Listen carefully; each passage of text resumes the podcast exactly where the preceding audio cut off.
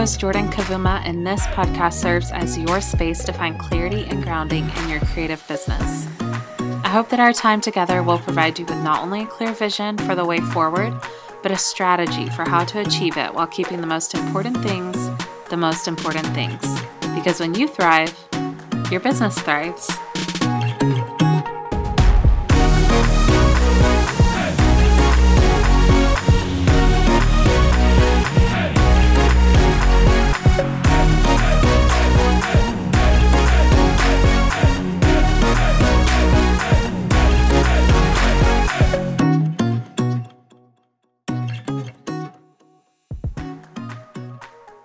Hey guys, welcome back to episode 7 of season 1 of The Grounding. I've loved talking over the topics of establishing a foundation within your business that's going to allow you to build upon it for years to come, as well as chatting with my friends Catherine and Lauren and Elizabeth about their experiences as creative business owners and hearing their wisdom on the topics of branding and shifting your creative focus and even how your health impacts your ability to run your business. So, if you haven't listened to episodes one through six, I would encourage you to do that now. Just press pause, go listen to those, and then come back here to listen to the last episode of the season before our listener Q and A next week. I've meant really for each of these episodes to kind of build upon each other. So, listening in order is probably going to set you up to get the most out of this content. Okay, so in this episode, I want to talk about defining your strengths and knowing how that can guide your business formation and decisions. I mean, as you already know, we are focusing on the foundational elements of your business in this season, and a big part of that foundation is your ability to identify and amplify your strengths. So, when you know what you are really good at, as well as what you are really passionate about, you can lean into those things and really start to see some traction when it comes to your services or the products that you offer to your customers and your clients. So, in order for this episode to be most beneficial to you, I want to go through a series of questions that you can ask yourself to either confirm what you already know that you're good at or maybe even identify new areas that you haven't really explored yet.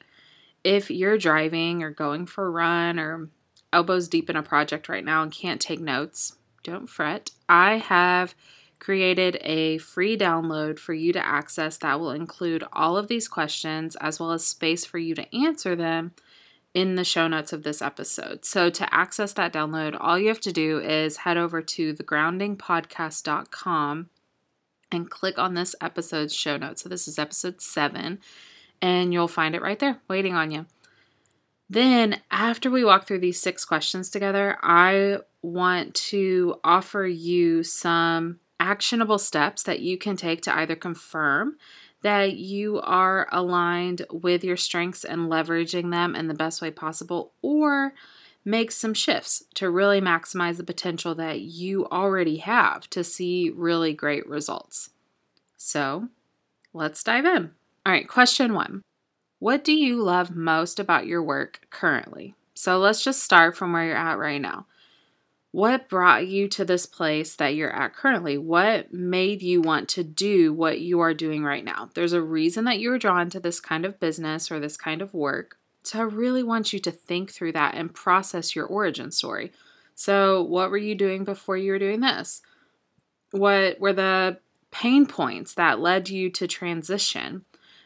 Did you transition from another job, another career? Did you start doing this straight out of college, or even did you skip college and you um, just started doing this out of high school? Think through all of those different steps that took place to bring you to where you're at today. Sometimes life it can feel like it's just pushing us into the direction that we're going, but that's only true if we aren't deliberately taking notice of the circumstances that surround us. So take a minute to think through the last five years of your life and the events that have taken place and the direction that you took after that event up until the point that you're at today. get really specific with this. Like, try to create this timeline in, you know, the most detailed way possible that you can because sometimes things that might not seem like a big deal or they might not seem like they really pl- played a role in getting you to where you're at today, they really bear more weight than we would like to give them. And I think that can be really telling as to what your passions are or your strengths are because of the decisions that you made or the circumstances that led you to where you're at today. So, I mean, you've made intentional decisions to do what you're doing, and there's reasons that you made those decisions. So, get really clear on that and then note what it is that you love about the work that you're doing right now. Number two, what can you do easily that doesn't require much thought? So, funny enough, this one can sometimes take a little extra thought because often the things that we can naturally do without much thought don't require us to think about it. Go figure. So, in order to get the most out of this question, it might be helpful while thinking through this to ask others what they would consider you to be really good at. Their responses might shock you. About three years ago, I took um, Marie Forleo's B School course, and one of the early exercises that I remember doing within the course um, was she asked that um, we would send out an email to, I believe it was like 15 people, and ask them what they thought that um, I had to ask what these people thought I was good at. So I was a little hesitant to do it at first because it felt really vulnerable, seemed a li- little like self seeking or like braggadocious, maybe.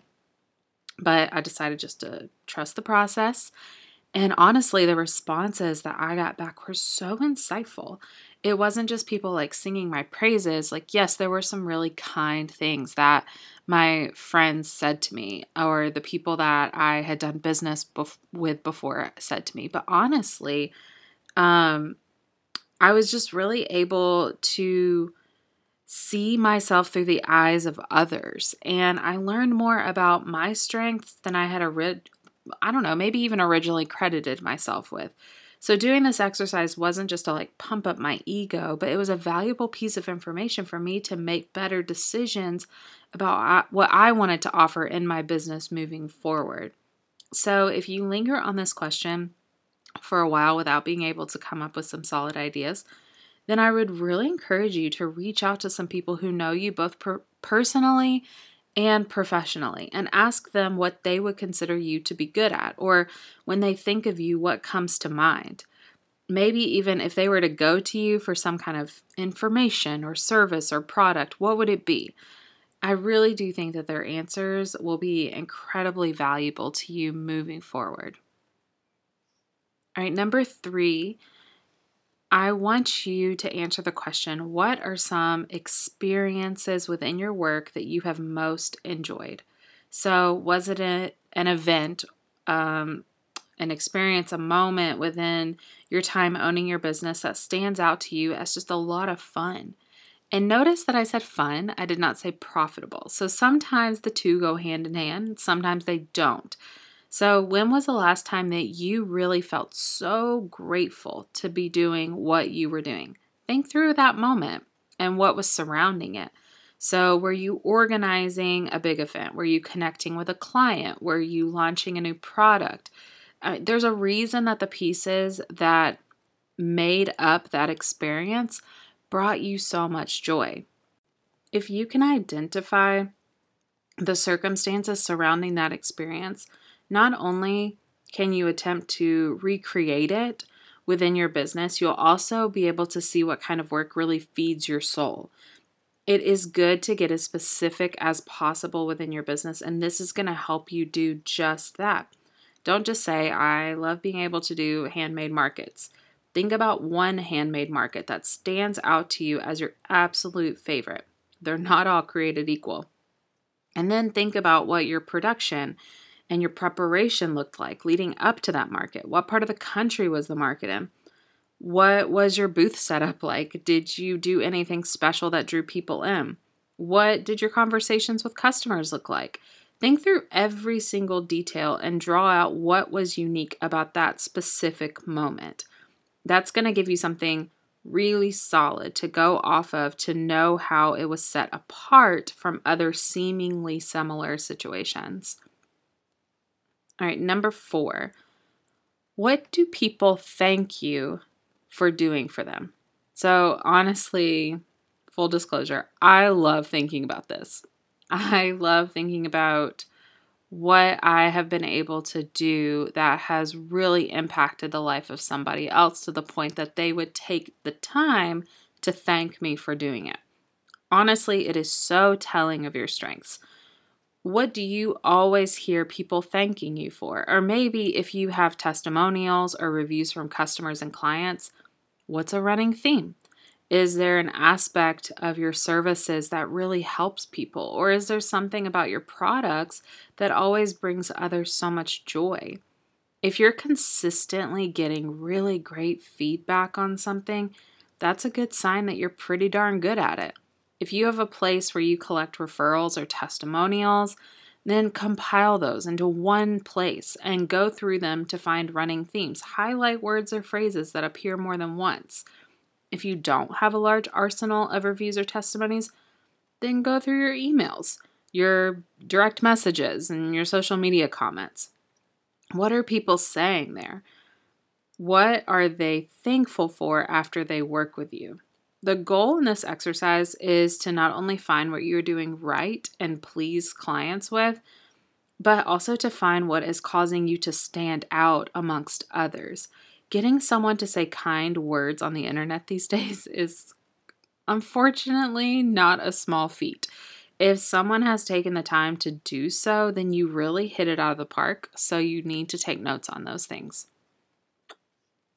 Number five, what do you do in your free time? So, free time. It might be a little bit hard to remember when you had genuine free time to yourself where you weren't working or taking care of someone or cleaning your house or doing whatever else that always seems to take up our time. But it has happened. You've had free time. So think about that. Think about what you were doing. Or if it's easier, then imagine that someone just told you that you have three hours to yourself tomorrow with absolutely nothing on your plate. Try to think about what it is that you would gravitate towards when you have that time to yourself? How do you like to spend it? What we naturally gravitate towards really shows what is comfortable to us and what comes naturally to us. Personally, when I have free time, I like to find a friend who also has some free time, which is not always the easiest thing to do. And I like to just go grab coffee or drinks or go on a walk and chat. I love talking to people one on one. I mean, groups are fun, but when you're with an individual, the conversations are richer, they're more free. It, I feel like you always feel a deeper connection with that person when the conversation is over. I feel most loved after spending time with someone. And when I choose to give my time to others, I consider it my best way of showing love to them. And that detail about myself is what fuels my desire to talk one on one with creatives through strategy sessions and business coaching. I love having that time with people and connecting in a way that is meaningful. So think about how you like to spend your free time and translate what that means for the way that you do business. I'm a firm believer that it is better to lean into your strengths instead of forcing yourself to do something that is outside of your gifting. You don't have to recreate yourself. You just need to strengthen the person that you already are. Build on what you already have. Your personality is not defective or broken in any shape, form, or fashion. It is unique and powerful when you accept it and then leverage it to your advantage. All right, lastly, number six. Whose job or business do you wish you had and why? So, hear me, this is not about comparison or envy, but rather about aspiration. I don't think it's wrong to look up to someone and to seek to learn from their success. So, think through the people that you love watching. Whose business are you most inspired by? Once you have a list, even if it's a small list, of these people, start to note the similarities. Write out what it is that draws you to each person and what you would like to take away from learning from their business model. What do they prioritize in their business, in their company? How do they like to make people feel? From what you can see from an out- outsider's perspective, how are they running their business? What seems to be prior what seems to take priority in their life? I know that if you're watching from afar if you don't have a intimate personal behind the scenes relationship with this person it might be hard to answer some of those questions but I do think that even just studying what you do know about them can be incredibly insightful doing the research to see what it is that is drawing you to that business or person will allow you to notice what you could shift or change in your own business. There's a reason that you like what you see, there's a reason that they are thriving in their business. Again, you aren't trying to copy somebody's business, you're just processing through the reasons why you enjoy admiring their success. And then find out how that can fit into your own business model and even your own relationship between your business and your personal life.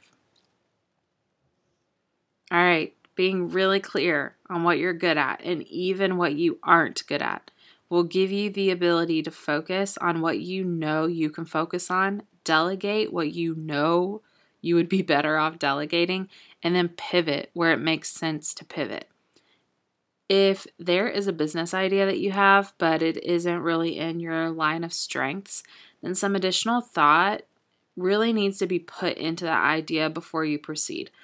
I'm not opposed to stretching ourselves, but I can be a little hesitant to go forward with an idea if it's just going to be incredibly difficult to execute, if you're going to have to almost reinvent yourself to do it. Just because you think of something it doesn't mean that you have to run with it. You aren't going to be good at everything. And that's okay. It's more than okay. It's normal and it's good. And it should be something that you're very aware of because knowing what you're good at and what you're also passionate about will allow you to really narrow in on what you should focus on and excel at that within your business. On top of all this, knowing your strengths is going to allow you to gain confidence in areas that you really should have some strong confidence in. I hear from clients and peers often that they're just unsure of themselves in certain areas. Some of those areas are valid. We all have room to grow. But other areas, and more times than not, it's completely unfounded. I'm a firm believer that in order to combat self doubt, we have to get a handle on our self talk. Many times, fears and uncertainties creep in when we allow false notions and ideas to circle around in our head, and instead of just smashing those baseless thoughts, we just keep feeding them. And it's cyclical. When we feed negative self talk or we avoid it, then it's just going to crush your ability to have confidence in yourself, which can then lead to underperforming, which will lead to more self doubt through shame and disappointment. And you see where I'm going? So, answer these questions that we walked through in today's episode for yourself and get really clear on what your strengths are as a creative and as a business owner. And then lean into them. Do more of those things, excel in those areas. You don't have to be good at everything. You are good at a select number of things. And when you identify them, and then leverage them to your advantage, you can start to see some real clarity and progress in your life and your business. So, I really want you to head over to thegroundingpodcast.com and download the worksheet that goes along with this episode, episode seven, and then fill it out. Answer each of these questions. And then I want you to grab a highlighter or a pen and highlight or underline all of the common themes that you see in each response. What similarities are sticking out to you? What did you keep coming back to over and over and over again? Once you're able to identify common themes, I want you to compare that to the work that you are currently doing in your business. Does it align? Are you operating within that sweet spot of what you're good at and most passionate about? If you are seeing some discrepancies, then think through how you can realign yourself. Where did you get off track? What are you taking on that doesn't really fit within your wheelhouse?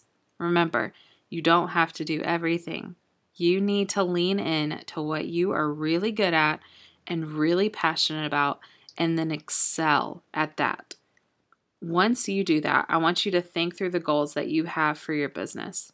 Where would you like to see yourself in the next three to five years? Run those goals through that same checkup. Are they in line with what you are both good at and passionate about? Are you feeling the pressure to go in a direction that isn't best for you or your business? Or maybe you're just riding the waves of trends.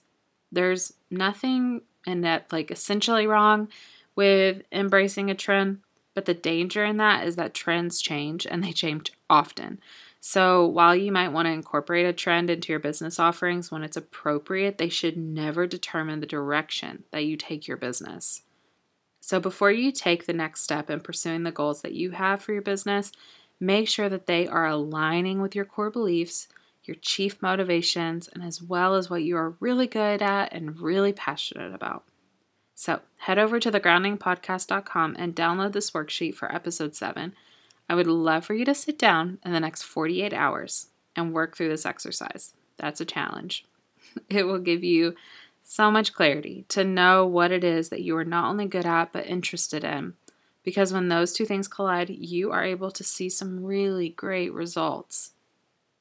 Remember, next week's episode is the last episode of season one and it's also our listener q&a episode. I have gotten some really awesome questions that i think that you are going to love to hear the answers to. It's going to be a blast to run through them. So make sure you are subscribed so that you can get that delivered straight to your podcast. And if you haven't already make sure you're following the grounding over on instagram. It's just the grounding one word all lowercase you know none of that punctuation stuff it's a great place uh, to leave your thoughts and your feedback on each episode and then connect with other female creatives just like yourself who are striving to build this business that complements their life instead of controlling it. I really appreciate you tuning in. I hope that this episode was encouraging and beneficial to you, and I cannot wait to dive in with you again next week. Talk soon. Thanks so much for listening in on this episode of The Grounding. Make sure that you are subscribed so that you can have new episodes delivered straight to your podcast feed. And the best way that you can continue to support the growth of this podcast is to leave a review in iTunes. That will allow more creative business owners just like yourself to find us and join our community to find clarity and grounding. Talk soon.